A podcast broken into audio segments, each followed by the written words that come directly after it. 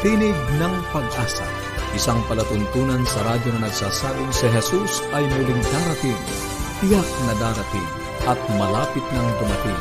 Kaya kaibigan, kumandatan siya sa lubungin.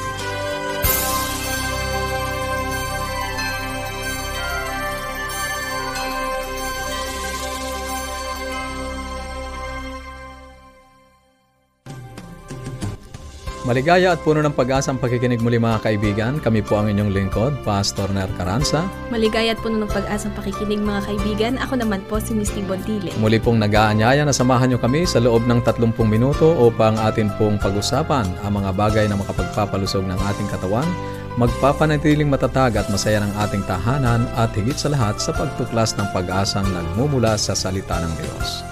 Ayan, minabati po natin ang ating mga tagapakinig sa Aborlan, Palawan, si Ma'am Rochelle Galve. Maraming salamat po sa inyo pong pagsubaybay sa ating programa. At syempre po, nais po namin padalhan kayo ng mga aralin at mga aklat sa Biblia at kung meron po kayong mga katanungan o anuman po ang gusto nyong iparating sa amin, tumawag lang po at mag-text ng inyong kompletong pangalan at address Sa Globe, 0917-1742-777 at sa Smart, 0968-8536-607. Pwede rin po kayong tumawag sa ating toll-free number ng libre, 1-800-132-20196. Pwede rin po kayong magpadala ng mensahe sa ating Facebook page, facebook.com slash awr Luzon, Philippines, facebook.com slash awr Luzon, Philippines, at mag-email din po kayo sa amin sa connect at adventist.ph. Connect at adventist.ph. At patuloy po naming ah, ipinamimigay ngayon ang isang bagong aklat, ang Ten Commandments ah, Twice Remove.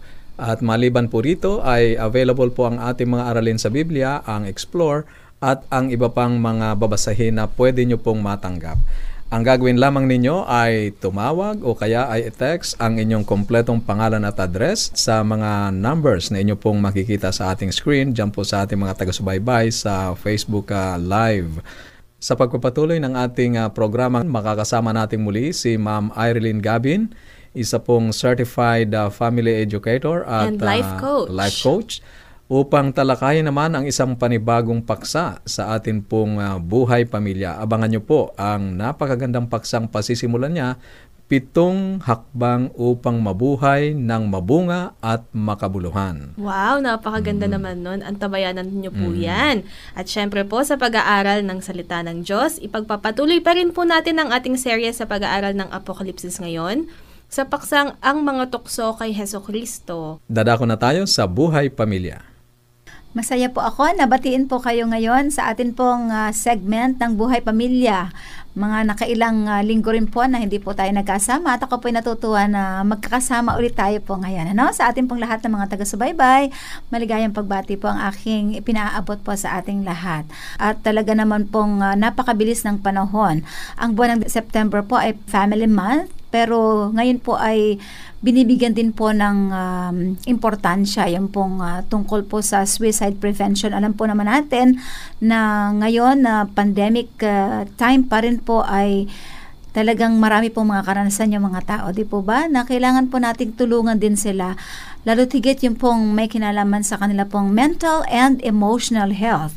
Naniniwala po tayo na yung ating mental health, yung ating emotional health, mayroon pong malaking connection yan sa buong ah, pamumuhay po natin. Ano yun sa ating kalusugan.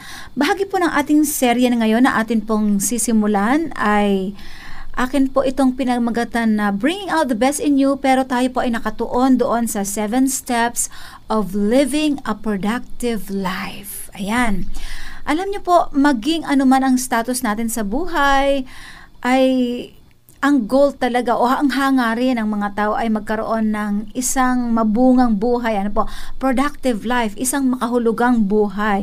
Ano man ang kinatatayuan po natin. Palaging kapag nakakausap po natin ng mga tao, lagi na nilang sinasambit yung kailan kaya gagaan yung buhay ko? Paano kaya ako magkakaroon ng isang mapayapang buhay? Paano kaya uh, uunlad ang aming pamumuhay? Paano kaya ako mapapag-aral ang mga anak? Lahat pong yan ay bahagi ano po ng isang productive na buhay. Isang buhay na talaga namang masasabi po natin na mabunga. Ano po? Uh, palagay ko naman po eh, yan po ang nais natin. Magsabihin na niyo na mahirap lang po kayo o kaya mayaman po kayo. Kahit yung mga mayayaman, talang they still want to have productive lives. Ano po? Kasi yung pong kasing word na productive, hindi lang po ito tumutukoy sa pera, ano po, sa pananalapi. Kung hindi sa lahat ng aspeto po ng atin pong pamumuhay ay maging mabunga po tayo. At syempre, kasama po niyan ang yung pong life satisfaction. Maging kontento po tayo sa ating buhay.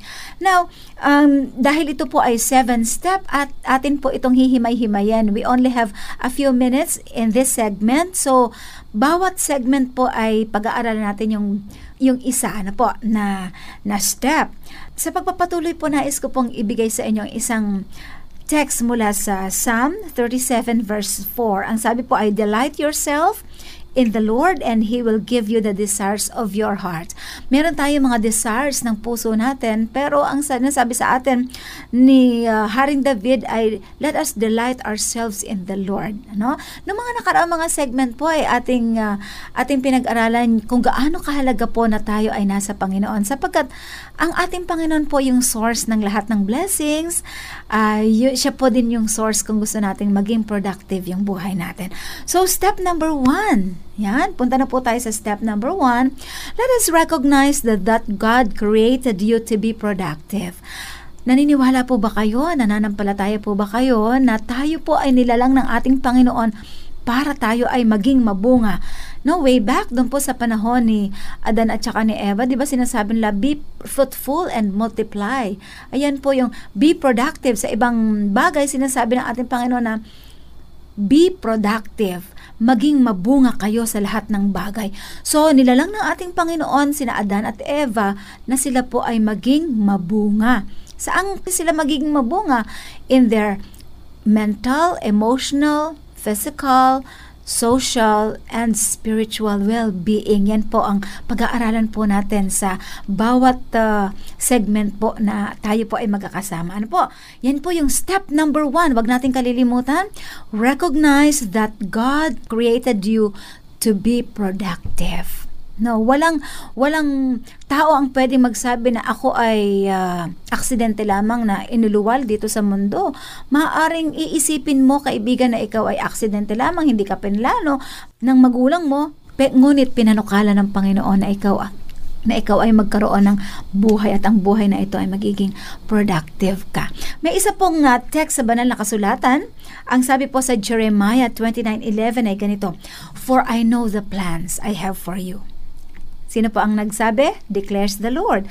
Plans to prosper you and not to harm you. Plans to give you hope and a future. ba? Diba?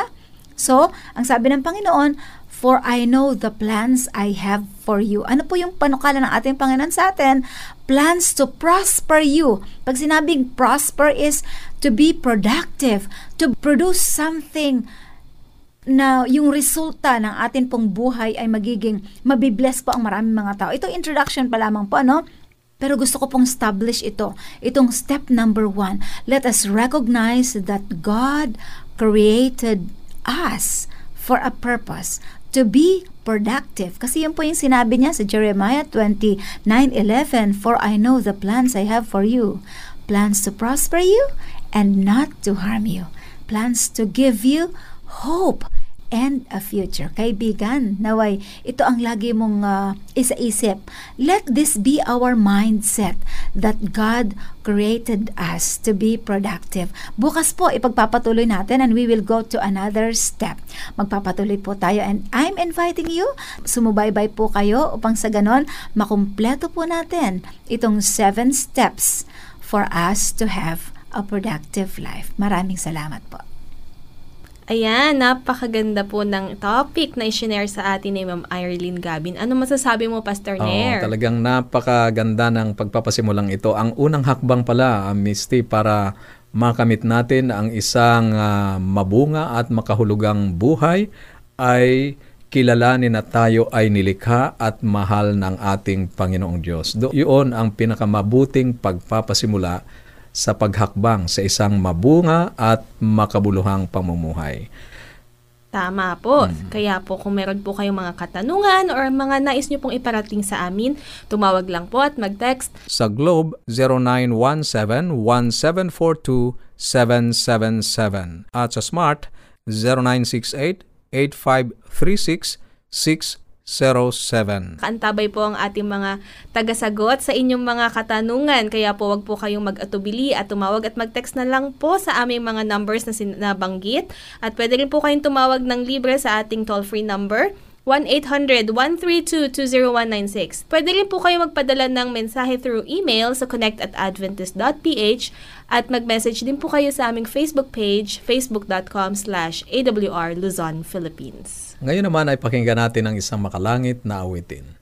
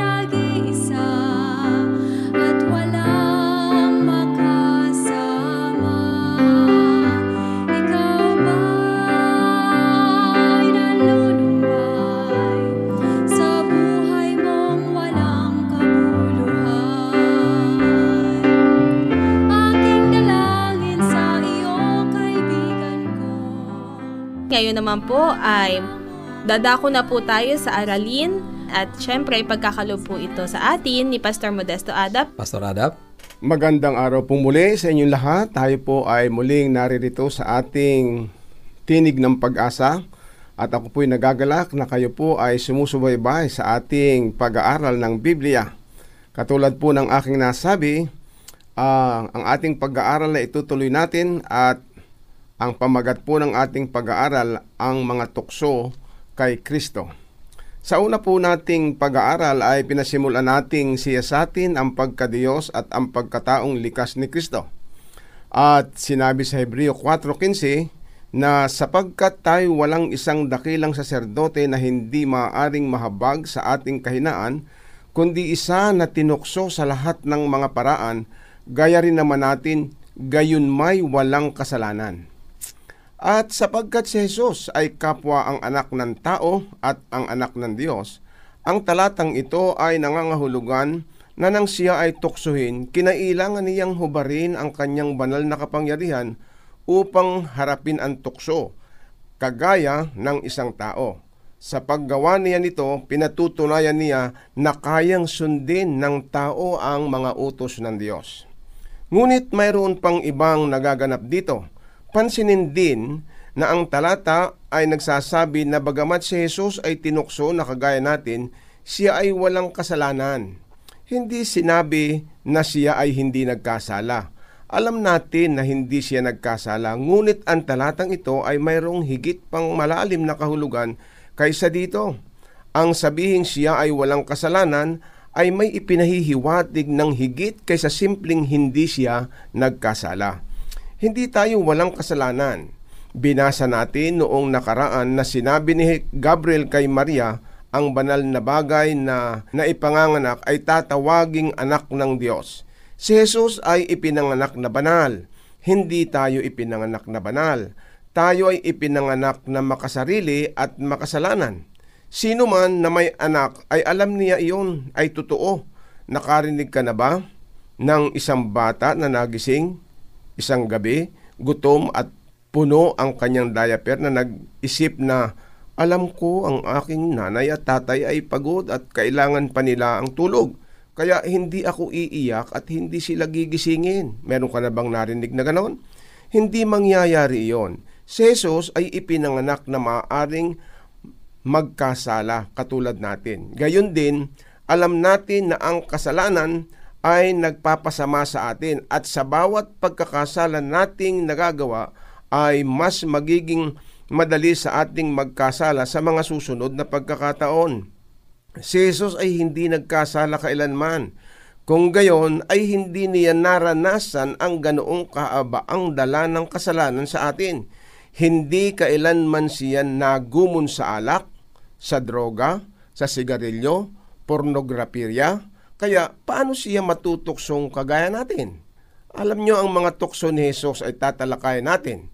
Pagkatapos na mabautismuhan si Jesus sa tinatayang edad na 31 at nang siya ay umahon mula sa tubig, ang banal na espiritu ay pinahiran siya at ang ama ay nagsabi, Narito ang isang tinig na mula sa mga langit na nagsasabi, Ito ang sinisinta kong anak na siya kong lubos na kinalulugdan.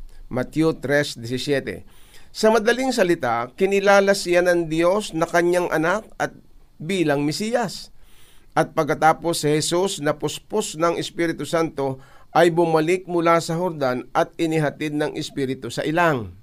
Sa loob ng apat na pung araw na tinutokso ng Diablo at hindi siya kumain ng anuman ng mga araw na yaon at nang maganap ang mga yaon ay nagutom siya. Lucas 4:1 at 2. Paniniwalaan ko ito. Siguradong bago pa man ako umabot sa ganoong katagal, ay mamamatay na ako sa gutom. Alalahanin, iniwan niya ang kanyang pagkadiyos upang patunayang kayang sundin ng tao ang Diyos. Hindi niya maaaring gamitin ang kanyang banal na kapangyarihan para sa kanyang sariling kapakanan. Kaya tiyak siya na marupok at mahina. At sinabi sa kanya ng Diablo, kung ikaw ang anak ng Diyos, ay ipag-utos mo, ang batong ito ay magiging tinapay. At sinagot siya ni Jesus, nasusulat, hindi sa tinapay lamang mabubuhay ang tao. Talatang 3 at 4. Gusto mo bang malaman kung paano magtatagumpay sa tukso? Sagutin mo lamang ng nasusulat. Ngunit kailangan muna natin malaman kung ano ang nakasulat upang masabi natin kung ano ang nasusulat. Kailangan nating gumugol ng panahon araw-araw sa pagsasaliksik ng salita ng Diyos at ito ay kasing halaga ng pagkain. At iniakyat pa siya niya ng Diablo at ipinakita sa kanya sa, sanlibut, sa sandaling panahon ang lahat ng mga kaharian sa sanlibutan. At sinabi sa kanya ng Diablo, Si iyo'y ibibigay ko ang lahat ng kapamalaang ito at ang kaluwalhatian nila sapagkat ito'y naibigay na sa akin at ibibigay ko kung kanino ko ibig.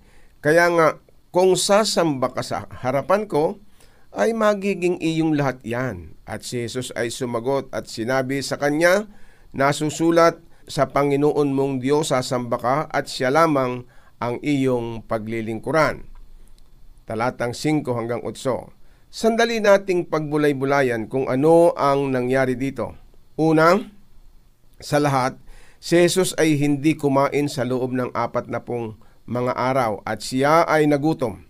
Alalahanin kailangan niyang isa-isang tabi ang kanyang banal na kapangyarihan kapag tinutokso upang hindi siya umaasa sa kanyang hindi karaniwang lakas o kapangyarihan. Siya ay labis na nanghihina at gutom.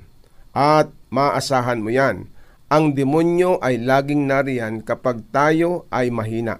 Ngayon, isaisip mo ito, ang demonyo ay hindi nagpapakita sa kanyang pulang kasuotan na, dalaw, na may dalawang sungay at sasabihin, sumunod ka sa akin. Nagpapakita siya parang anghel ng liwanag.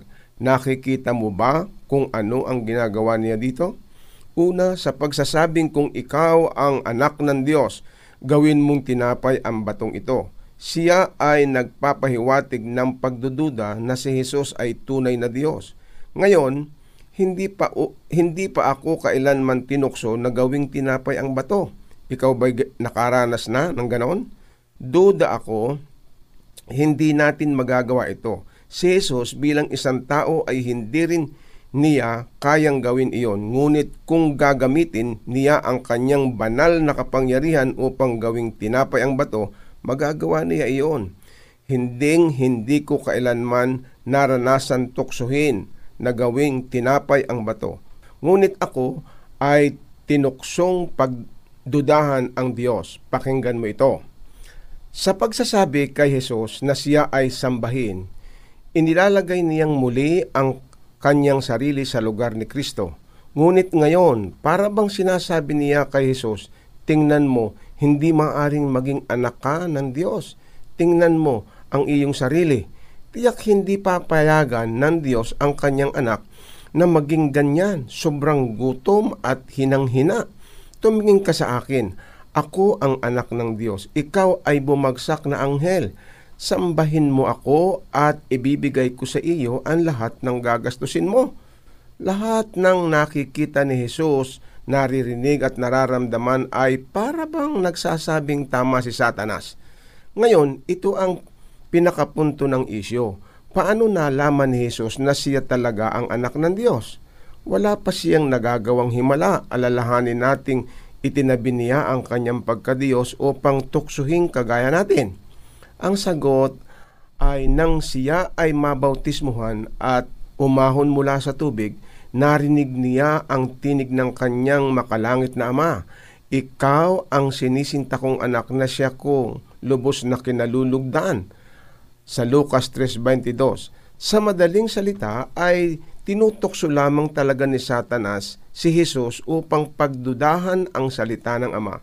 Ganoon siya tinukso, kagaya mo at kagaya ko. Ang tukso ay walang iba kundi isang pagtatangka upang papagdudahin tayo sa salita ng Diyos. Tinanggap ni Jesus ang salita ng Diyos kahit ang lahat ng kanyang nakikita, naririnig at nararamdaman ay kabaligtaran. Nang magkagayoy dinala siya ng Diablo sa bayang banal at inilagay siya sa taluktok ng templo at sa kanya'y sinabi, Kung ikaw ang anak ng Diyos, ay magpatinghulog ka sapagkat nasusulat, siya'y magbibilin sa kanyang mga anghel tungkol sa iyo at aalalayan ka ng kanilang mga kamay. Baka matisod ka ng iyong paa sa isang bato. Sinabi sa kanya ni Jesus, nasusulat din naman, huwag mong tutuksuhin ang Panginoon mong Diyos. Mateo 4, 5 hanggang 7. Hindi sapat sa atin na malaman kung ano ang nasusulat. Kailangang malaman natin kung ano din ang nakasulat. Sa madaling salita, paghambingin ang kasulatan at kasulatan. Huwag kang magtaka kung ang demonyo ay tuksohin tayo sa pamamagitan ng kasulatan alam niya ang Biblia ng higit kaysa atin. Ang dragon, hayop at huwad na propeta, lahat sila ay sumipi sa Biblia sa kapanipaniwalang paraan. Ito ang pagtatangka ni Satanas na lukuhin si Jesus na patunayan ang Diyos ay kasama niya. Sinabi niya, kung ikaw ang Mesiyas, iingatan ka ng Diyos. Alam ni Jesus na ang kanyang ama ay sumasa kanya nagtitiwala siya sa kanya batay sa kanyang salita at hindi kailangan ang himala upang patunayan ito. Minsan ay natatagpuan natin ang ating mga sarili sa mga kalagayan na ang realidad ay tila salungat sa salita ng Diyos. Halimbawa, ang Sabat. Nabasa natin sa kasulatan na ang Sabado ay siyang Sabat. Pero halos lahat ng nasa paligid natin ay iba ang sinasabi. Halos lahat ay ipinangingilan ang linggo sa halip na Sabado. Karamihan ng mga negosyo ay sarado pag linggo. Madaling magtangka at magduda kung ito nga ba ay tama. Subalit ang Diyos ay naghahanap ng mga lalaki at babae na kagaya ni Jesus ay handang tumayo sa kanyang salita anuman ang kalagayan sa ating paligid. Kaya itong pag-aaral na ito, mga kaibigan ko, ay nagpapakita ng kung papaano pinagtagumpayan ng ating Panginoong Yesus ang tukso at ang kanyang ginamit ay ang nasusulat.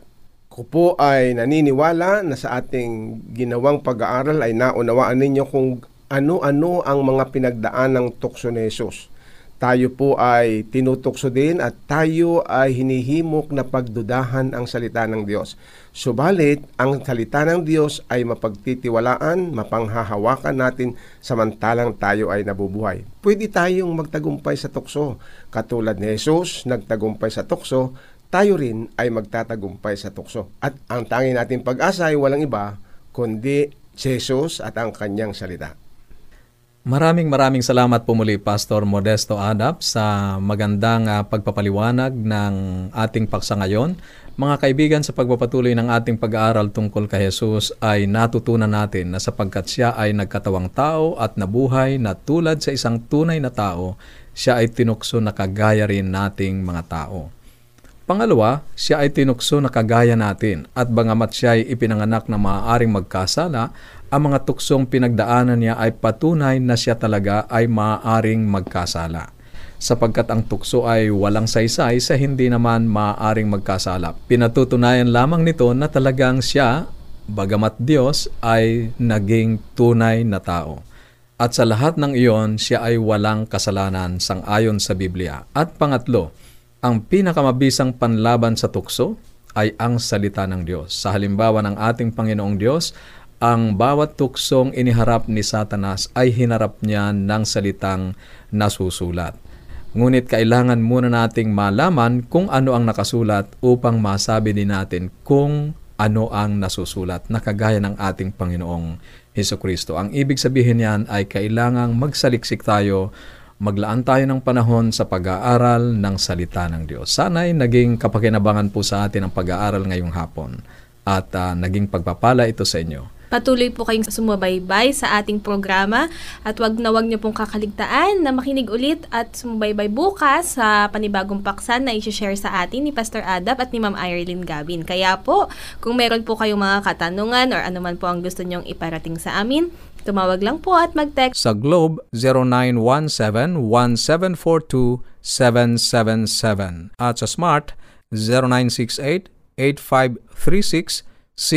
0968-8536-607. At sa ating toll-free number, 1-800-132-20196. Pwede rin po kayo mag-message sa ating Facebook page, facebook.com slash awr at mag-email din po kayo sa amin sa connect at adventist.ph. Magagalak po kami kung kayo po ay makikipag-ugnayan sa amin. At sa atin pong pansamantalang paghiwa-hiwalay, baunin natin ang salita ng ating Panginoong Diyos sa Apokalipsis, Kabanatang 22, Talatang 20, ang nagpapatutuo sa mga bagay na ito ay nagsasabi, Oo, darating ako. At habang inaantay natin ang kanyang pagdating, panghawakan natin ang kanyang salita sa Isaiah 59.1, Narito ang kamay ng Panginoon ay hindi maikli na hindi makapagligtas, ni hindi mahina ang kanyang pandinig na ito'y hindi makalinig.